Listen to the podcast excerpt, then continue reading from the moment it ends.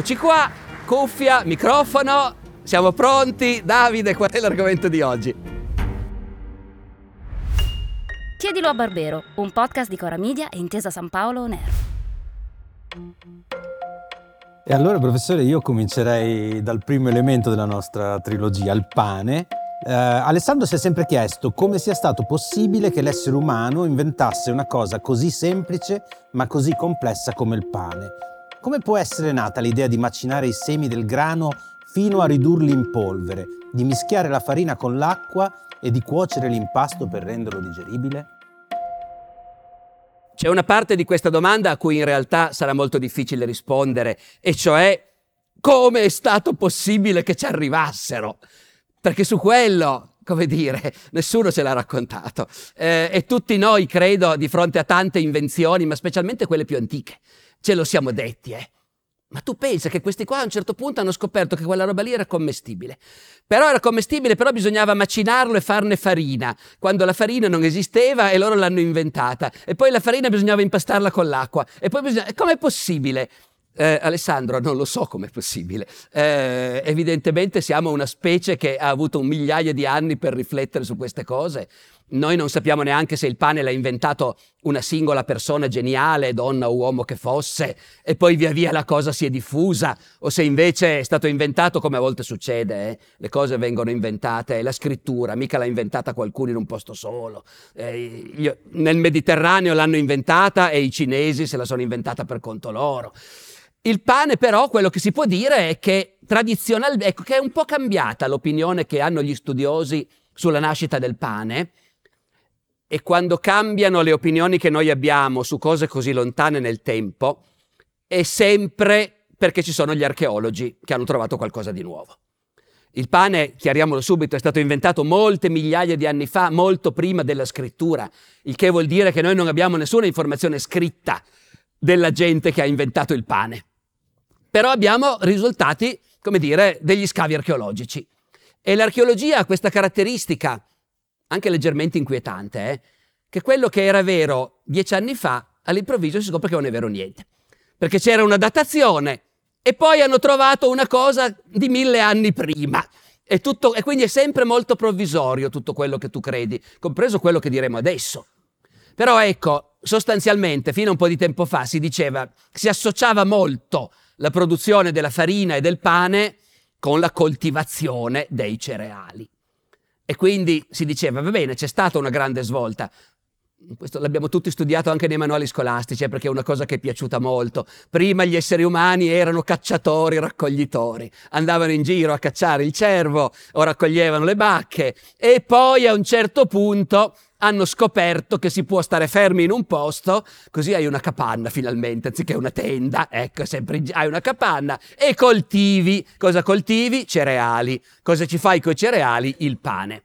Ora, il problema è che attualmente sono state trovate briciole di pane bruciacchiate e tuttavia conservate, prodotte in un deserto del Medio Oriente, da una qualche tribù di cacciatori raccoglitori, i quali quindi non coltivavano i cereali, ma facevano comunque lo stesso il pane, impastando farina d'orzo selvatico e di frumento selvatico.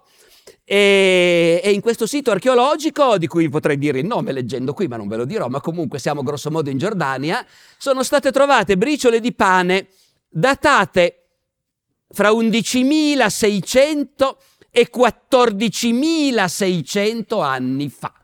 Quindi diciamo 10.000 anni prima di Cristo come minimo.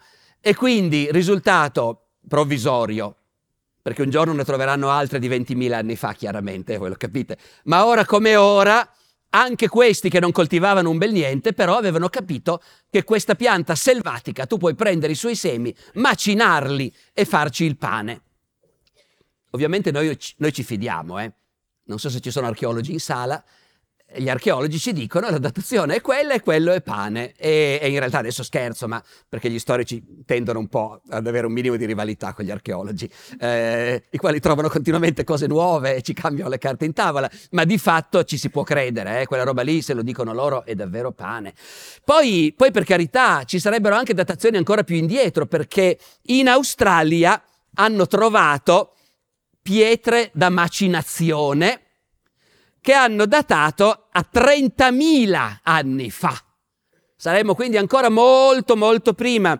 Qui però interviene una cautela che ogni tanto gli archeologi hanno. Le chiamiamo pietre da macinazione, ma non è che siamo proprio sicuri che servivano per quello, ecco. Quindi, diciamo, in quel caso lì non è una prova. E se poi vogliamo dire quando è che il pane diventa il pane, cioè quando è che la gente lo identifica con il cibo. Il vero cibo è quello, eh, come era ancora fino al tempo dei nostri nonni, e il resto è un'aggiunta, no? Il companatico, ma il vero cibo è il pane. E beh, quella roba lì comincia comunque ancora nel Neolitico, cioè, grosso modo, 5-6 mila anni fa in Egitto uno comincia a vedere delle raffigurazioni, delle opere d'arte, delle immagini che rappresentano proprio la macinazione del grano e, e la, produzione, la produzione della pasta da pane. Ecco. Quindi lì a quel punto nell'antico Egitto era diventato grosso modo quello che conosciamo, che conosciamo noi oggi. Ecco. Ecco, io professore a questo punto vorrei farle ascoltare un'altra domanda che ci arriva da ben 1280 km di distanza, ho calcolato con Google Maps naturalmente, vale a dire dal paese di San Floro, in provincia di Catanzaro. Ce l'ha inviata Stefano.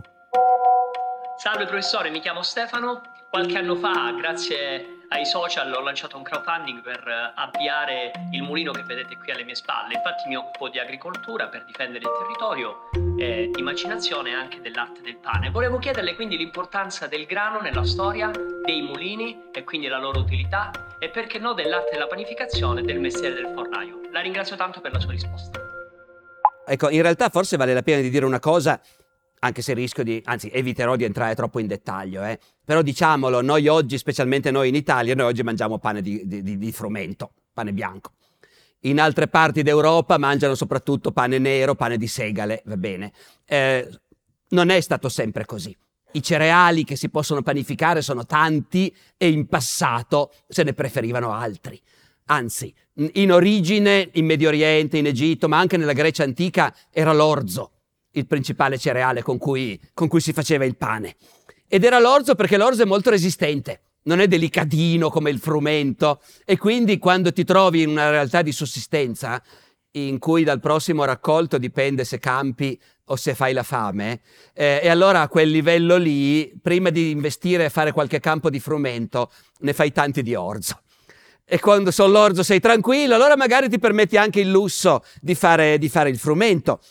E poi c'è ancora altro, qualcosa che abbiamo riscoperto da qualche decennio. Avete presente la zuppa di farro? No, ecco, il farro e, e la spelta, che è un tipo di farro, sono anche loro dei cereali che hanno dei vantaggi concreti, si conservano meglio, per esempio, hanno una specie di buccia intorno al grano. I romani quando dovevano immagazzinare cereali per le campagne militari, che poi le legioni se li portavano dietro sui carri, ecco, non ci mettevano mica il frumento, ma, ma neanche tanto l'orzo. Invece il farro, quello sì, perché resiste bene all'umidità, ecco, è più difficile che vada a male. E poi proprio perché era importante differenziare, capite?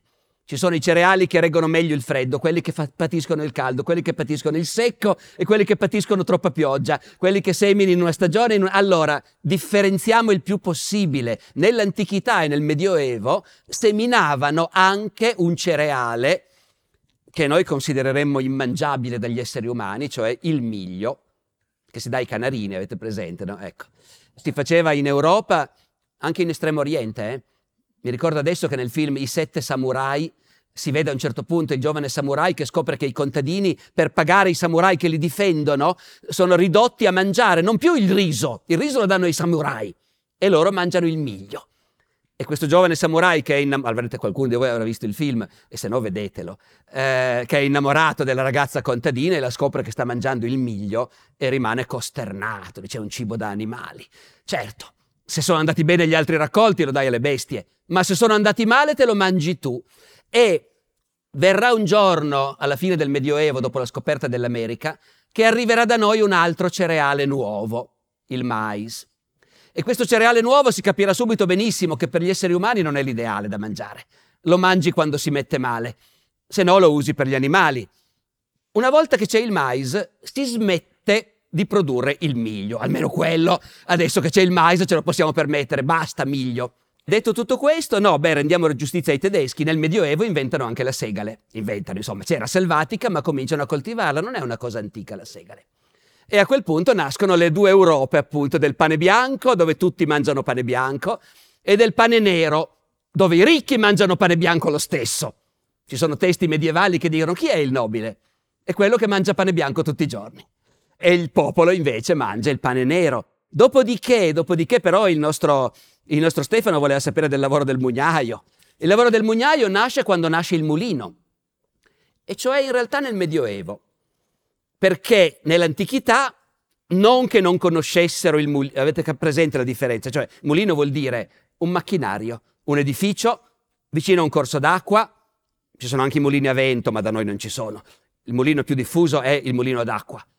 C'è un corso d'acqua che fa girare una ruota e c'è un sistema di ingranaggi e di alberi che permette con questa ruota di far girare le macine, d'accordo? E quindi si macinano i cereali su grande scala, su scala industriale, diciamo. Nel Medioevo il mulino è l'unico macchinario che conoscono tutti, c'è dappertutto. Non c'è paesino sperduto dove non si abbia accesso a un mulino. Gli antichi il mulino in teoria lo conoscevano benissimo, scientificamente erano piuttosto avanti, tecnologicamente erano abbastanza avanti i greci e quindi il mulino lo sapevano fare e qualche mulino c'era, grandi impianti statali.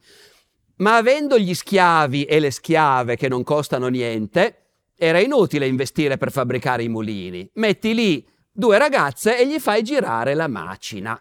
Tanto che c'è un epigramma di un poeta greco, Antipatro di Tessalonica, dell'età di Augusto, che esalta appunto questa novità che sarebbe bello se si diffondesse il mulino automatico, per così dire, no? il mulino ad acqua. E l'epigramma dice, ragazze, potete smetterla di stare attaccate alla macina, perché adesso il vostro lavoro lo fanno le ninfe delle acque e voi finalmente potete riposarvi. Peccato che appunto non conveniva fabbricare i mulini ad acqua finché c'erano gli schiavi. Nel Medioevo, quando gli schiavi non ci sono più, nasce il mulino e quindi nasce il mugnaio, cioè l'uomo che di solito non è il padrone, il mulino l'ha costruito qualcuno che ha investito, ma il mugnaio è l'uomo che lo fa andare avanti. E quindi è un personaggio importante, chiaramente. Tutti gli abitanti della zona vanno al mulino. Voi capite, il mugnaio conosce tutti. Arrivi col tuo sacco di grano da macinare, stai lì due ore, cosa fai? Chiacchieri col mugnaio. La prossima volta mia moglie non la mando, vado io dal mugnaio la prossima volta. E però intanto dal mugnaio, sai cosa ho sentito? Ecco, mi spiego, diventa un luogo importante della vita collettiva contadina e diventa un luogo, e il mugnaio diventa appunto uno dei personaggi di spicco della comunità, come immagino che sia il nostro Stefano che abbiamo visto prima. Le faccio vedere una cosa, una word cloud, no? una nuvola di parole, la descrivo per chi ci ascolta. Al centro c'è una parola gigantesca, pane, e tutto intorno una moltitudine di tipi di pane che vengono quotidianamente prodotti e consumati nella nostra penisola.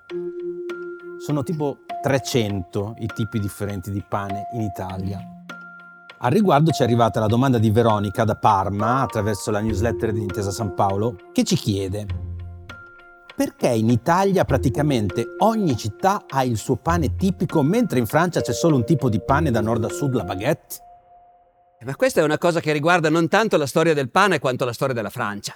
Perché in passato non era così, naturalmente. Non che siano arrivati ad avere 300 tipi di pane, hanno forse 300 tipi di formaggio, diceva il generale De Gaulle, se non sbaglio, no? È impossibile governare un paese dove si fanno 300 formaggi diversi. Non aveva provato a governare l'Italia, evidentemente. ecco Dopodiché non avevano 300 tipi di pane, ma nell'enciclopedia di Diderot e d'Alembert, la grande opera del Settecento, dell'illuminismo francese, che in pratica descrive il mondo, e descrive in dettaglio tutte le tecnologie, tutte le cose che si producono. Ecco, nell'enciclopedia eh, ci sono almeno una trentina di tipi diversi di pane prodotti in Francia, che non saranno i 300, ma comunque già qualcosa. e c'erano differenze profonde eh? e di sicuro non c'era la baguette, perché naturalmente il pane a quell'epoca, voi capite come funziona la faccenda, per tutto il Medioevo e l'età moderna, la gente ha il suo grano, la maggior parte della gente sono contadini e se lo coltivano, se no se sei un cittadino comunque ti compri il tuo grano o al limite ti compri la farina, ecco, d'accordo? Il grano lo porti a macinare al mulino, torni a casa, ognuno ha in casa la sua farina. E poi si fa il pane, e cioè la donna di casa naturalmente impasta il pane come minimo per tutta la settimana. Pagnotte quindi belle grosse, te le impasti in casa e poi vai al forno, che come il mulino è un impianto diciamo, industriale, tra virgolette, pubblico. C'è il fornaio e tu dal fornaio fai cuocere il tuo pane e lo paghi. Puoi pagarlo anche in natura, anziché fare 12 pagnotte ne fai 13, una resta a lui, che poi allora vende anche un po' di pane effettivamente, certo, a chi non se lo fa in casa, ma normalmente te lo fai in casa e quindi se lo fai una volta alla settimana va già bene. E quindi avete presente la baguette il giorno dopo, che cosa è diventata? Ecco, quindi niente, neanche in Francia facevano grandi pagnotte e c'erano addirittura regioni, dov'è che me lo sono segnato? A fine Settecento ci sono viaggiatori che osservano che il contadino francese in genere fa il pane una volta al mese. Nel Delfinato, nelle montagne del Delfinato, che erano particolarmente povere, facevano il pane una volta ogni sei mesi. Quindi ti fai il pane per i prossimi sei mesi, poi te lo porti a casa e quando c'è da mettere in tavola il pane va il, padrone di casa con l'ascia e con l'ascia taglia le fette di pane per il pranzo di oggi. Ecco, funzionava così, altro che baguette. Poi naturalmente invece la baguette è un lusso della modernità, quando diventa possibile avere negozi che te lo sfornano fresco tutti i giorni. E però perché la baguette in tutta la Francia? Ma per lo stesso motivo per cui in Francia nessuno parla più dialetto.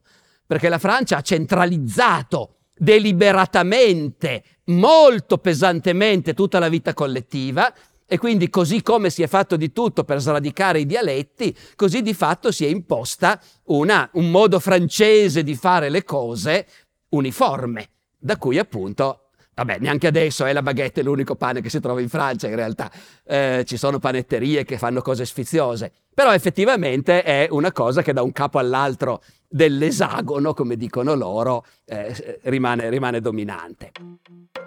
Allora, visto che siamo arrivati ai tipi di pane, all'Italia, alla nostra penisola, per entrare ancora più nello specifico, le vorrei fare ascoltare una domanda che ci arriva da Perugia da una giovanissima ascoltatrice, che tra l'altro ha un nome mitologico, Castaglia. Ascoltiamo. Buongiorno professore Alessandro, io mi chiamo Castaglia e vivo a Perugia. I miei genitori sono viterbesi. Volevo chiedere perché sia a Viterbo sia a Perugia c'è il pane sapo. Eh, ci sono motivi storici per caso?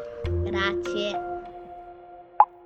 Allora, beh certo che, come dire, che in gran parte dell'Italia centrale si fa il pane senza sale, lo sappiamo e sappiamo anche tutti che è una cosa che risale come minimo al Medioevo, dico lo sappiamo tutti, perché tutti quanti vagamente avrete sentito una volta nella vita il verso di Dante.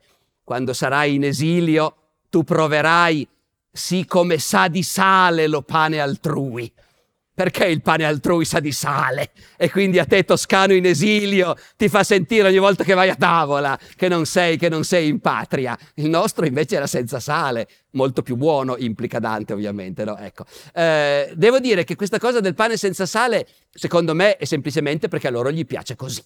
Eh, e una volta che cominci a fare le cose in un modo, diventa, diventa il modo di casa tua di farlo. Ma naturalmente nessuno si soddisfa, lo vedo anche sulle vostre facce, nessuno si soddisfa di una risposta del genere. Lo fanno perché gli piace farlo così. No, ci sarà un motivo.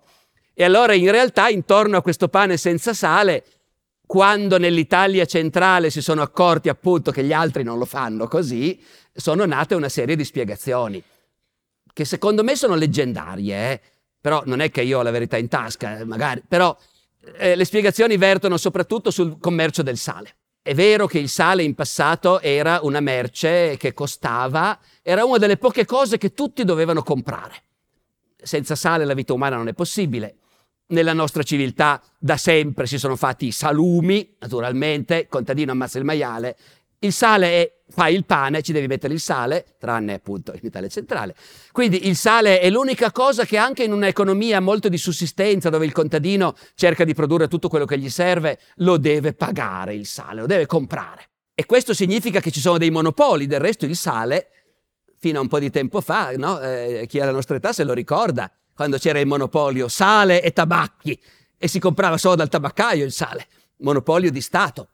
E questo è un avanzo del fatto che tra Medioevo ed età moderna i governi, i quali sono sempre alla ricerca di nuovi modi, la cosa vi stupirà, di imporre delle tasse, e anche in passato naturalmente, e quindi una volta che ti sei reso conto che il sale è l'unica cosa che tutti comprano e per di più viene importata, e allora tanto per cominciare ci mettiamo delle belle tasse sopra, tanto la gente deve comprarlo. E allora una delle risposte possibili, appunto, che si sentono dire ogni tanto, è che quando il Papa ha aumentato nello Stato pontificio spropositatamente il prezzo del sale, allora la gente dice glielo faccio vedere io al Papa.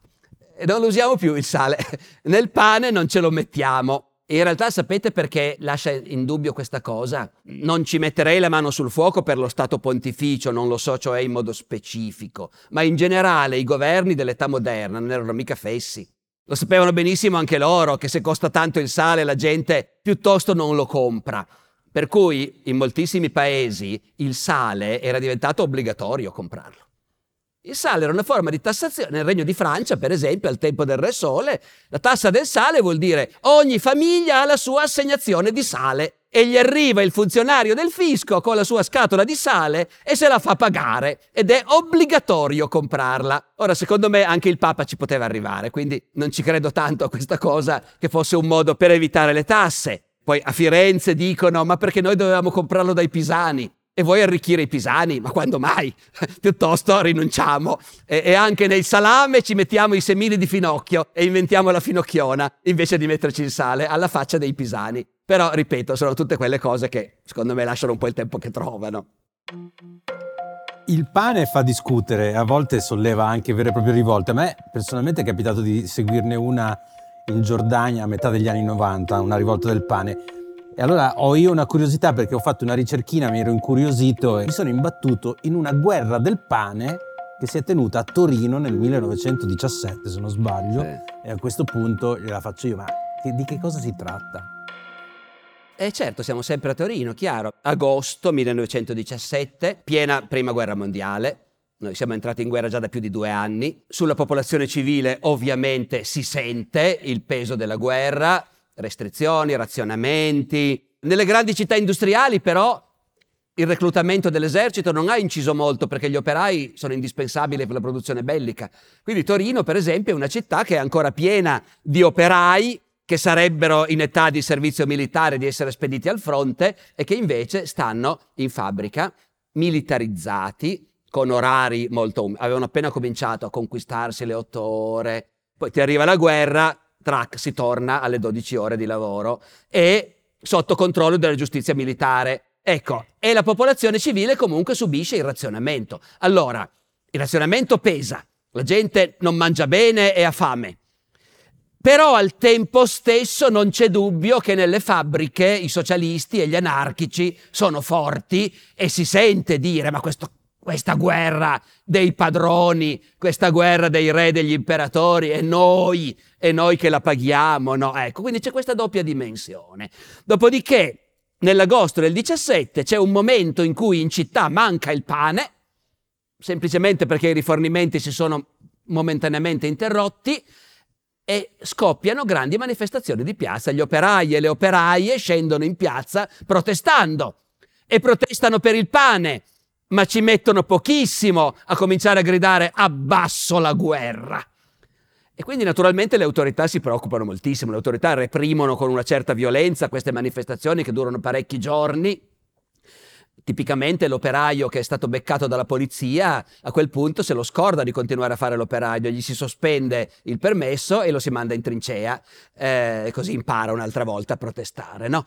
le autorità sono davvero preoccupate e io ho pescato e vi volevo leggere una testimonianza su questo, di come la classe dirigente anche fatta di persone intelligenti, colte, eh, ma di come facevano fatica a capire quello che passava nella testa del popolo. È una lettera della contessa Margherita Papafava, che scrive al marito che è capitano in servizio sul fronte dell'Isonzo, 15 settembre del 17, e le racconta che il fratello di lei, il continuo novello Papafava, è una nobile famiglia di Padova, mi pare, era a Torino per il corso allievi ufficiali quando c'è stata la rivolta e lui, fratellino, ha partecipato con le truppe alla repressione della rivolta. E scrive la contessa Margherita, ha raccontato tutto di Torino, dice che erano proprio molto odiosi, ma che la repressione è stata fatta veramente benissimo, ha fatto effetto, elevato molto la voglia di ricominciare, meno male.